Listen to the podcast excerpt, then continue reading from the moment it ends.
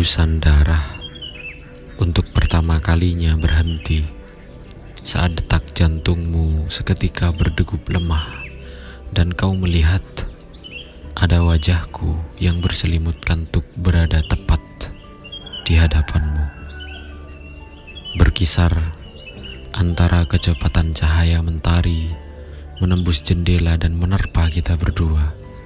Kau baru sadar bahwa kisah pertemuan Adam dan Hawa telah berulang kali terjadi, dan kini terulang pada dirimu sendiri.